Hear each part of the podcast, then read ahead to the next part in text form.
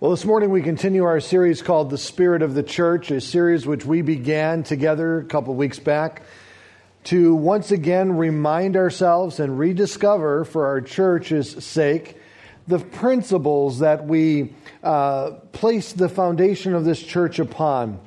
Uh, we saw that Christ was leading us to start this church with a mission outlined for us here in the book of Acts, chapter 2. And as we've been taking a very high level view of this chapter, we have been simply drawing out some very general basic principles, seeing how it all began, and then therefore mirroring that in our church uh, today. And so we began in Acts chapter 2 in verses 1 through 4, and we, just, we showed and demonstrated that to be an effective church, we need to be a spirit led church.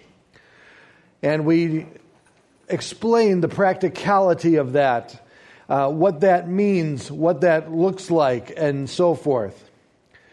Secondly, we then went from verses 5 through uh, 13, and we saw that the early church, this infant church there born in Jerusalem, was immediately brought in connection or contact with the current culture of that time. And so we simply concluded that number two, we needed to be a church that engages the culture. That we weren't meant to stay on the sidelines and watch the culture go by, that we were meant as a church to engage the culture and have impact upon it.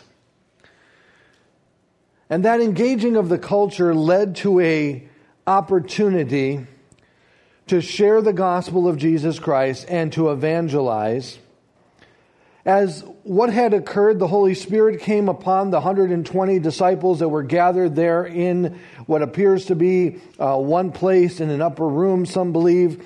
And the Spirit came upon them, and the sound of the Spirit was that of a rushing wind. Flame of fire was placed on each of the individuals sitting there in the upper room. And as a result, they began to speak in other tongues, other languages, and we discovered that those languages were the uh, rural dialects of the individuals who were actually gathered there in Jerusalem for the purpose of celebrating the Feast of Pentecost, one of the high feasts of the Jewish faith. When the individuals were heard by the people who had filled the streets to celebrate Passover there in Jerusalem, and the individuals there from the other places and these other regions heard the wonderful works of God being spoken in their own dialects, dialects that were select to the regions in which they came from. It was interesting how they reacted. It got their attention. It drew them in to, to, to consider that something very unique and substantial was happening right before them. And it led them to ask the question, what does this mean? What is really taking place here? What's really happening here? Some mocked and said, well, these individuals, these Galileans, are simply drunk. And it's the new wine talking. And we substantiated there last week that uh, in each and every case I've encountered an intoxicated person, never have I heard them speak in a foreign language fluently after becoming intoxicated. It's just never happened, okay? They just never started rattling off Italian, French, or whatever it may be that just didn't occur. They started speaking something, but it sure wasn't another language. Um, and so they were mocked by the crowd that had assembled there and simply dismissing what they had seen, saying that it just must be them filled with wine and new wine. Peter now stands up as he hears the mockery, but also the sincerity of the question being asked, What does this mean? And he now stands in the midst of all and begins to address the individuals asking that question before them. And he gives an explanation for what is occurring before them and why it is important for them to listen to what he is about to say. Number three.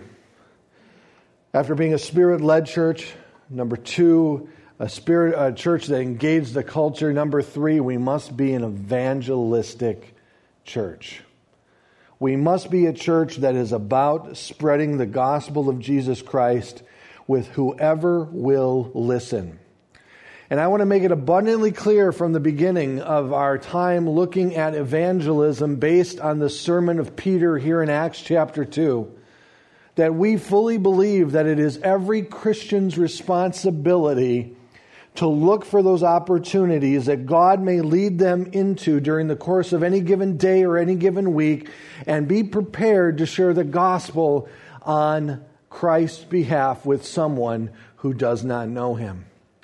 Evangelism is not just left to the leadership of the church.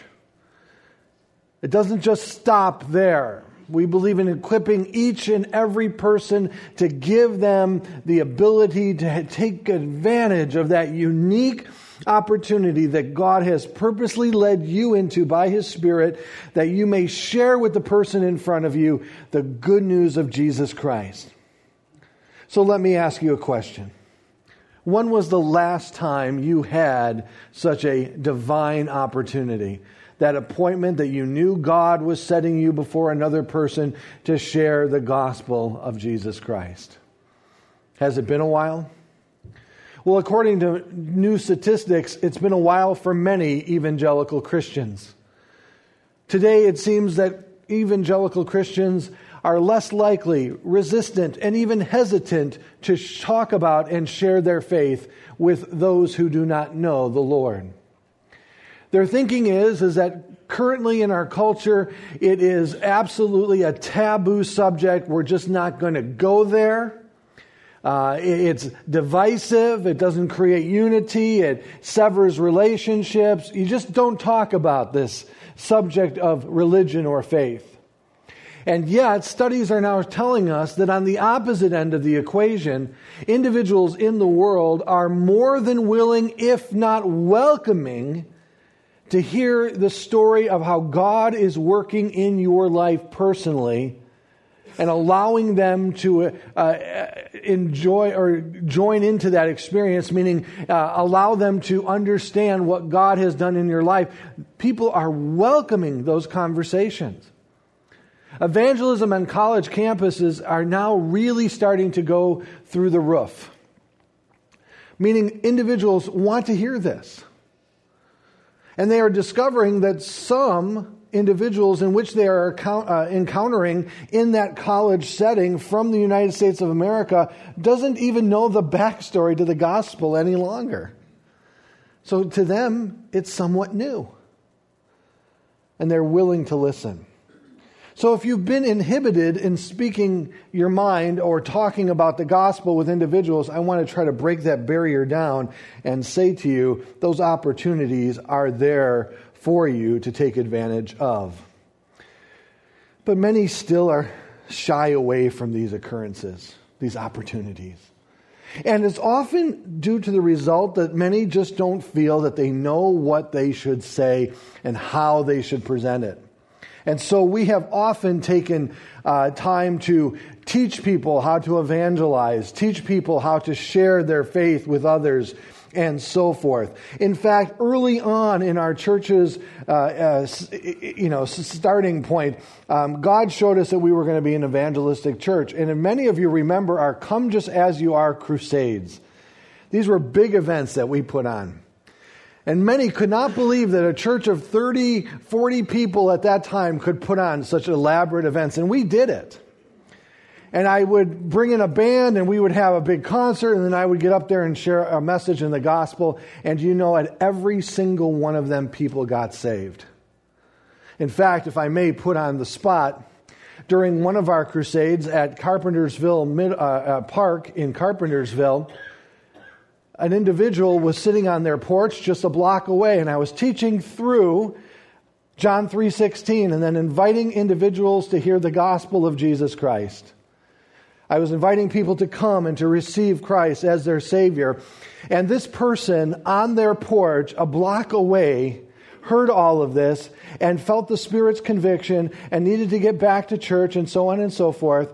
So that Sunday they went to church. Her and her son went to church, unbeknownst that the church that they uh, went to was the church that held that event there in the park. And Debbie's been with us ever since. God, God is so good.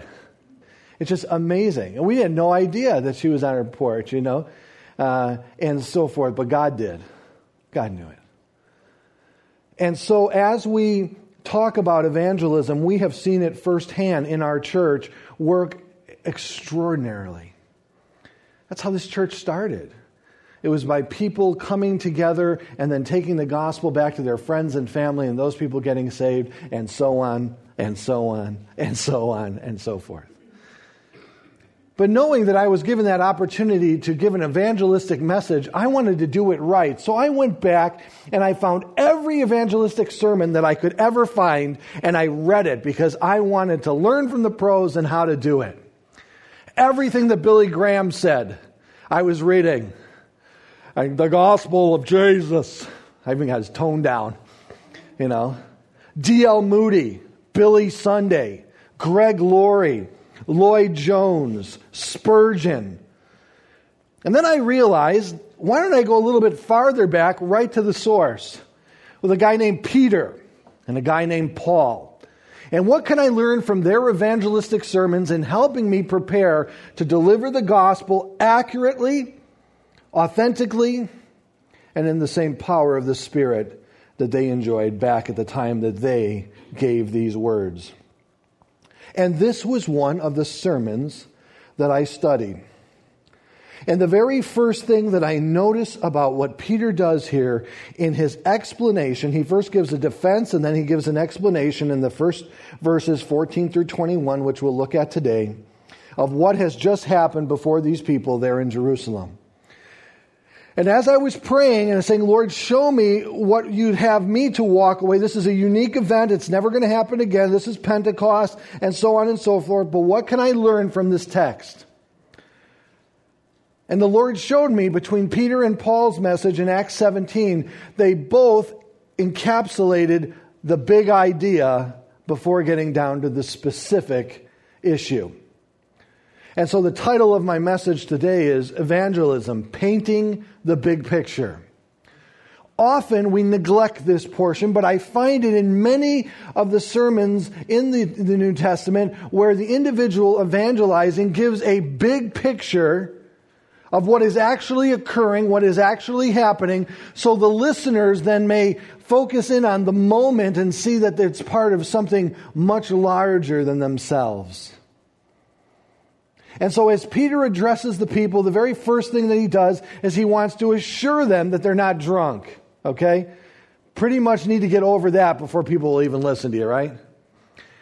And Peter's argument is very simple. Folks, it's nine o'clock in the morning. We're not drunk. I mean, to be a Jewish person intoxicated at nine o'clock in the morning, that was absolutely prohibited.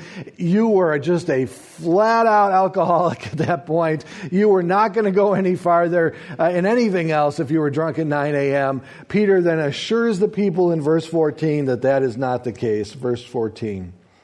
But Peter, standing with the eleven, lifted up his voice and addressed them Men of Judea, and all who dwell in Jerusalem, let this be known to you and give ear to my words.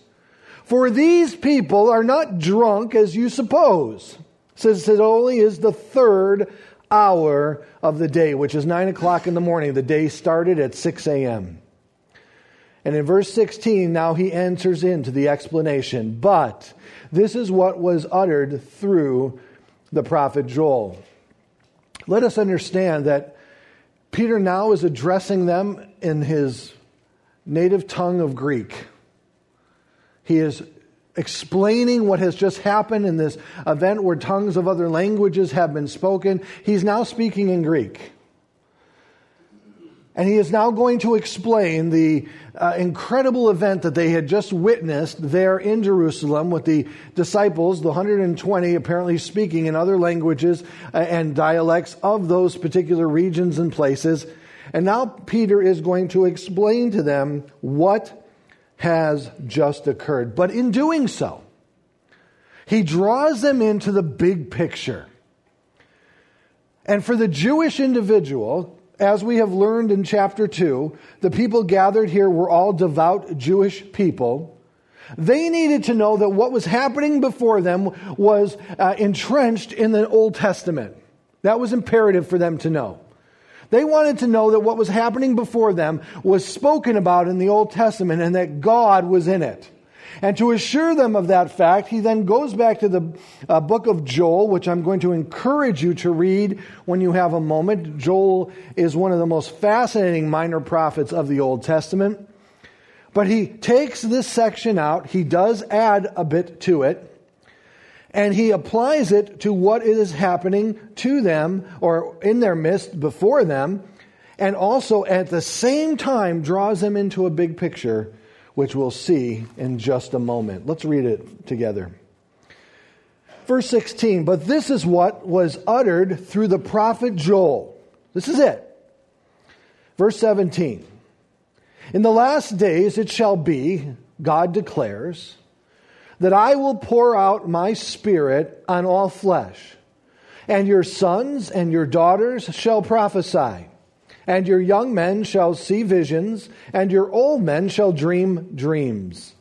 Even on my male servants and female servants, in those days I will pour out my spirit, and they shall prophesy.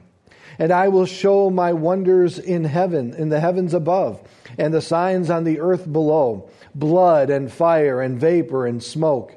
The sun shall be turned to darkness and the moon uh, to blood before the day of the Lord comes, the great and magnificent day. And it shall come to pass that everyone who calls on the name of the Lord shall be saved. This is the explanation. We are not drunk. But what you have just seen and heard is the fulfillment of what Joel prophesied so many of hundreds of years prior. This then brings the Jewish mind into the realm of the Old Testament. There is a scriptural basis for what has just happened before them that would have drawn the Jewish listener in and grabbed their attention and now solidified the authenticity of the act that has just taken place before them, assuring them that there was no intoxication before them, for it's only 9 a.m. Peter, without any prep on this speech that he is about to give, immediately moved and filled by the Holy Spirit, takes him back into Joel and to explain that this is what the prophet Joel had talked about, that in the last days the Spirit of God will be poured on all flesh. In the Old Testament, we know that when the Spirit of God came upon an individual, God uniquely and individually anointed that one with the Spirit of God. It wasn't something that every individual in the Jewish uh, culture and faith enjoyed. It was God selecting each and every one who would have the Spirit of God from king to prophet, etc and they would be anointed. Often that anointing would be demonstrated with a, a, pouring on or over the head of oil and so forth, and that would show that the Spirit has anointed them for the ministry, the purpose in which God was raising up and calling them to fulfill. But now Peter's saying that no, now it's changed. And all who are believers in Jesus Christ will be given the Holy Spirit. This is new. This is an aspect of the new covenant.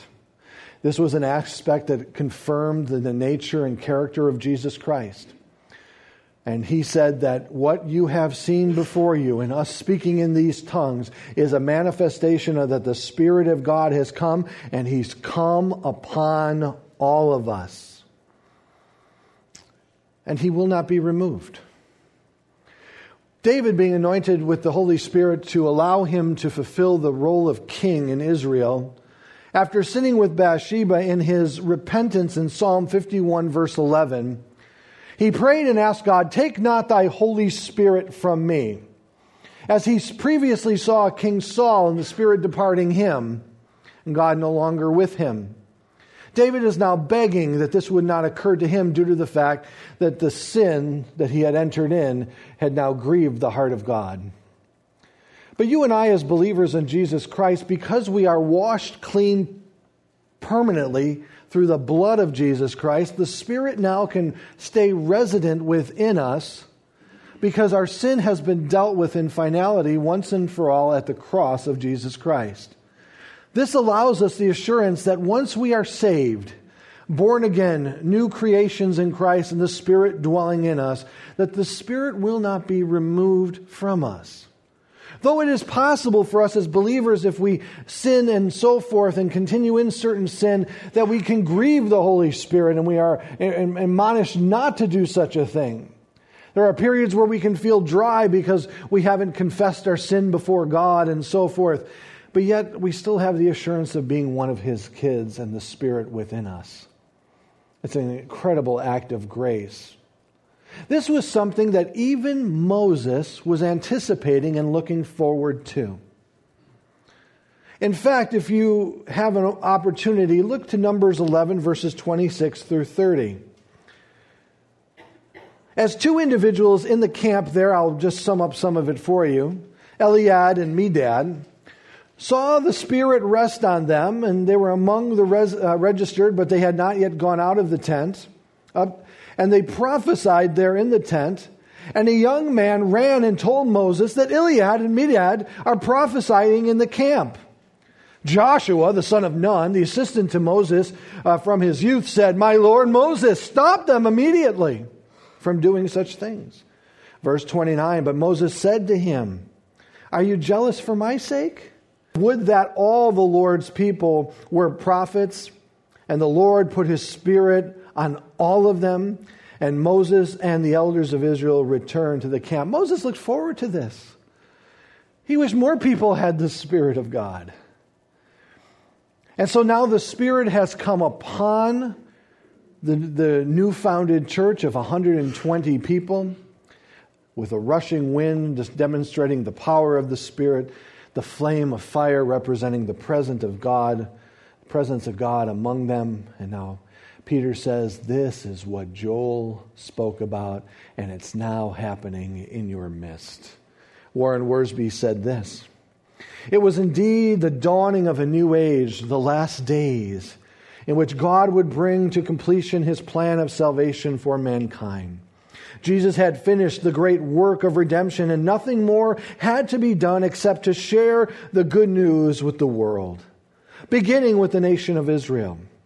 The invitation is Whomsoever shall call on the name of the Lord shall be saved.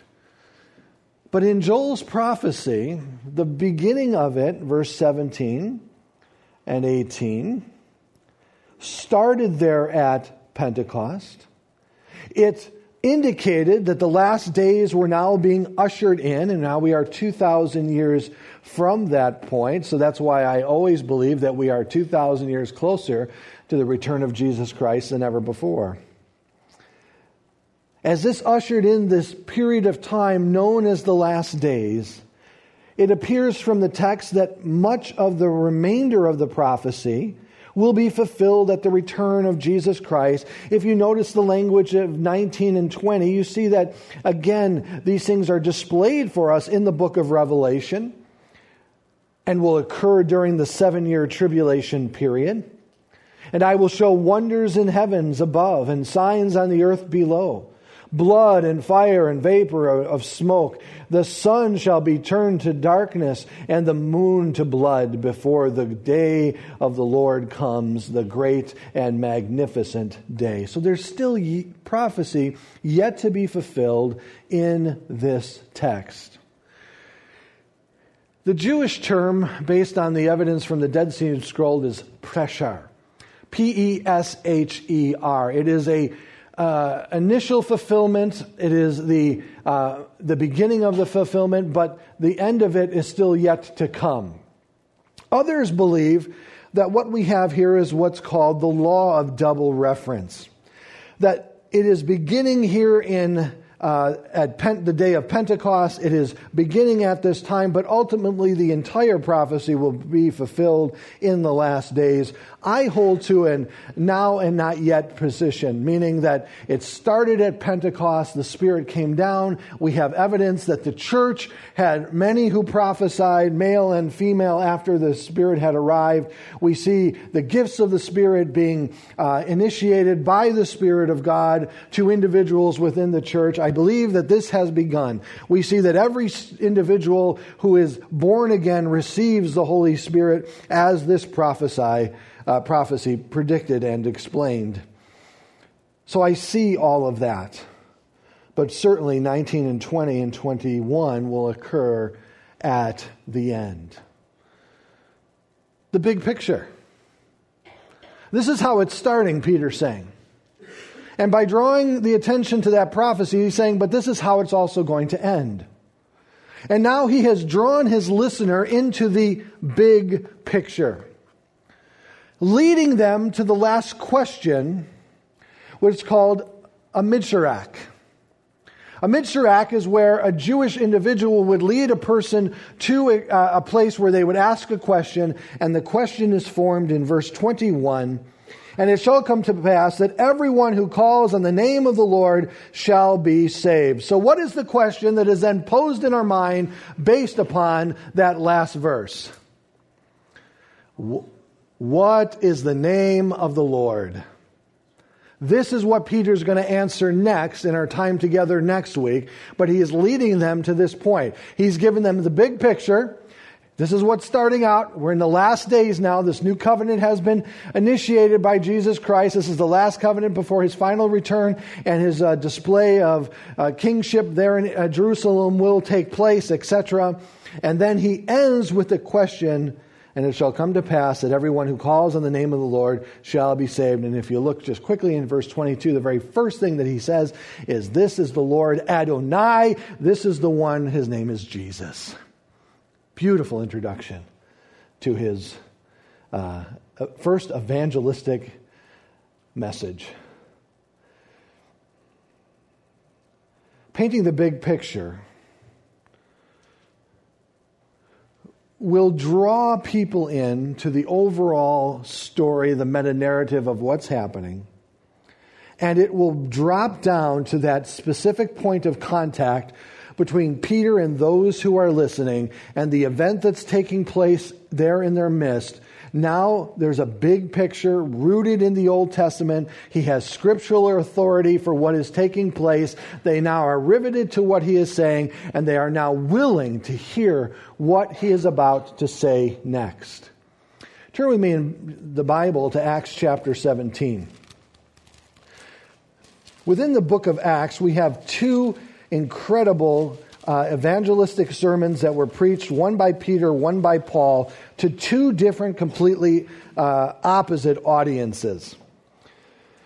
In chapter 2, Peter is speaking to Jewish people who have a foundation in the Old Testament. In chapter 17, Paul speaks to individuals who have no such foundation. So the question I had looking at Paul's address did he also bring them into a big picture before coming down to the specifics? And let's begin in verse 22. So Paul, standing in the midst of the Areopagus, said, Men of Athens, I perceive that in every way you are very religious. For as I passed along and observed the objects of your worship, I found also an altar with this inscription to the unknown God. What therefore you worship as unknown, this I proclaim to you. Verse 24. The God who made the world and everything in it, being Lord of heaven and earth, does not live in temples made by hands, nor is he served by human hands as though he is in need of anything, since he himself gives to all mankind life, breath, and everything. Would you say that's big picture? Absolutely. Okay, this one that you claim is the unknown God, they did so because they didn't want to offend any God that they might have forgotten. So we're going to make this statue to the unknown God, and Paul, just brilliantly inspired by the Spirit, capitalizes on this opportunity. He says, oh, okay, now it's him that I'm going to proclaim to you. And guess what? He's the creator of everything. He is the giver of all life. He is superior to all you call gods. That's what he's saying here. Big picture, big picture, big picture bringing them into the specific event before them. Here, he does it in a Jewish fashion by drawing their attention to a passage of the Old Testament that begins and ends with the big picture. This is it. This is the beginning of the church. This is the beginning of the last days. We are currently in the last days, closer now to the return of Christ than ever before. This is the big picture. And it shall come to pass that all and everyone who calls on the name of the Lord shall be saved. The question they would have then is, Who is the Lord? Let me give you a few things to wrap up this morning. In our evangelistic endeavors, if we can introduce the big picture, there are some significant advantages in doing so. Big picture being the events between Revel- uh, Genesis 1 and Revelation 22. If we can give them a brief synopsis of the overall meta narrative, even though people are absolutely opposed to subjection to any type of meta narrative today. They want to believe that they are completely free, that there's nothing that destines their future, and so forth.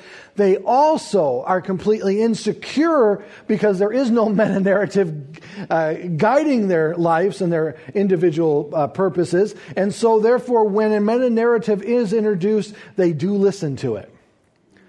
And so, by painting the big picture, let me give you some real practical um, advantages in doing so in your evangelistic endeavors. So, the first thing we're learning is that if I can introduce the big picture as I'm sharing Christ, I'm going to look to do so. Number one, painting the big picture, we wrap the event in the meta narrative of the entire Bible. We give this moment that you're sharing with them context. We are explaining that something is happening that is so much bigger than they are. And often that will draw them into even more serious consideration of that which you're about to say next. It gives them a backdrop to understand what is happening before them as you talk to them about the gospel of Jesus Christ. Not only did Jesus Christ come to save you, but he created you from the beginning for a purpose. What there's the marinetta, there's the meta narrative right there. There's the beginning. But one day this same Jesus who was crucified and rose again and ascended into heaven will return to judge the earth for their sin. There's the close of the meta narrative. So number 2, by painting a bigger picture, it creates urgency that time is limited. That's exactly what Peter was doing here. He was creating an urgency in his listeners that this was nothing to be passive about or indifferent about. It was something that should be taken to heart immediately. There was still the expectation that if Israel would still have repented at this time and embraced Jesus Christ as Savior, that he would have returned at that moment to establish his kingdom on the earth. And I believe that you see that in all of the epistles that are written, this thinking that if we, you know, if Israel gets saved, all Israel gets saved, then we can usher in and they can, uh, Christ can reign then from Jerusalem physically and so forth. But God knew, Christ knew that this was going to be a longer endeavor, that the Gentiles would be grafted into the vine, etc. But there's an urgency that is placed. The time is uh, at hand. You know, today is the day of salvation. That speaks of urgency, doesn't it? Uh, how about this? Tomorrow is promised to no man, right? Just this week, last week, I should say, my wife took a new customer at her salon and did her hair. That night, she went home, had a stroke, and died the next morning. And it shook my wife. It, you know, of course, it would shake anybody a little bit to the core, but tomorrow's promised to no one, is it? You may be having an opportunity to share Christ with her. And, and that's what Dina said. You know, I'm glad I took an opportunity with this lady because tomorrow she was, she was dead. So, the pa- painting the bigger picture can often create an urgency to allow the individual to see that they cannot remain in a state of indifference forever. Number three, painting a big picture ties that moment into the overall move of God. When you got saved and you received Christ, you repented of your sin, you became that new creation in Him, you had no idea how your life was going to so radically change. And you didn't probably start to discover how radical that change was going to be until you started getting around all your brothers and sisters in Christ. And all of a sudden you feel like not only do you know them, but they know you, which can be a little creepy at the beginning. But there's so much love amongst the body of Christ. And you start to see that you're part of something much bigger. I'm now part of the body of Christ. I'm now an individual in his kingdom. I'm now part of this incredible redemptive story that is taking place before us. And this is huge. This is enormous. This is incredible. That before the foundations of the world, He set me apart. I, don't understand that, Lord, but thank you. And then He saved me. He opened my eyes. He opened my heart. By His grace, now I have been saved. And then as I am taught the overall big picture, I see that it's so much more than just about me now. It's so much bigger. It's about Him and all about Him. Number four, by painting the big picture. We will or may answer questions that they are asking in their hearts that you aren't even previous to. We see here in our text, the individuals were asking the question, What does this mean? Often, when I introduce the meta narrative or the big picture story to an individual that I'm witnessing to, I often, by the Spirit's leading, answer questions that they have that I'm not even aware of. And then they'll look at me with those eyes, and you know the Spirit has just done something when they look at you with those eyes. Like they'll be down here like this, and they'll go, How'd you know? How did you know that? I'm watching you. No. How did you know that? Because the Spirit knew it. The Spirit wanted to ask that question. The Spirit knew that this was important. I'll never forget that night that we were out at streets of Woodfield sharing the gospel with all of these uh, people. And it was just an incredible night. We were just about to call it a day. We were just about leaving. We were walking to the car. I just felt prompted by the Spirit to go back and go one more round with a group of teenagers that I saw gathered there under the awning of Starbucks. And as I introduced myself and we started witnessing, I saw their eyes were just you know, riveted and we were, we just had them and so on and so forth. But this one young lady was mocking and she was walking behind them back and forth mocking. And I kept going, kept telling her about Jesus and I kept telling her about what he has done and why they need him and so on and so forth. And they just couldn't, you know, get enough. And yet she was still mocking. She was still mocking. She was still mocking. And I even said, I said, I bet you you've had family members and others who were Christians praying for you. And then she stopped and she started listening and she started uh, crying as I was giving the invitation. And I asked the one girl that I was speaking to if she'd like to receive Christ, and she was already there. And then her boyfriend says, This is something we all need to do. The Spirit was there immensely and I started to pray with all of them. They bowed their heads right there in the middle of everything. One person went like this. It was incredible to watch and to see. And then as I finished, we were giving them Bibles. We were trying to get them hooked up in a local church. I saw the girl who had been mocking just weeping, just weeping with tears. And I asked her, I said, I noticed that you were mocking, but then something changed. And she said, You said something. You said something about family members. And she said, Two weeks ago, I was with my grandmother. And right before she died, as she held my hand, she prayed that I would come to saving faith in Jesus Christ. And if it wasn't her, that somebody else would come along. Do you don't think the Spirit had that in mind? I mean, you can't duplicate that. I mean, that's God working there. Something so much bigger but he answered a question. He met a need by explaining the bigger picture. And just I don't know what prompted me to say about family members. I didn't know these kids at all. But God did, and He had me say that. By painting the bigger picture, it draws to that moment when they see and start to hear about the creation of the world and, and our falling from that position of perfection there in the garden and God's attempt from Genesis 3 all the way to the coming of Christ, prophesying and speaking of one that he is going to bring about that's going to return man to that rightful state before God in perfection through his sinful life and death and resurrection on the cross it draws the big picture draws them into that moment and it allows them to see that this is something that they cannot refute easily or be indifferent to immediately or just reject openly without giving it further consideration. Painting the big picture in our evangelistic efforts will draw people into that moment like none other so, as we close this morning, this is only part one of Peter's, Peter's incredible evangelistic speech. Be with us for the next couple weeks. You won't want to miss this. But now we've learned that if we can give them a little bit of a taste of the overall big picture, it can be incredibly useful and helpful to our overall endeavor.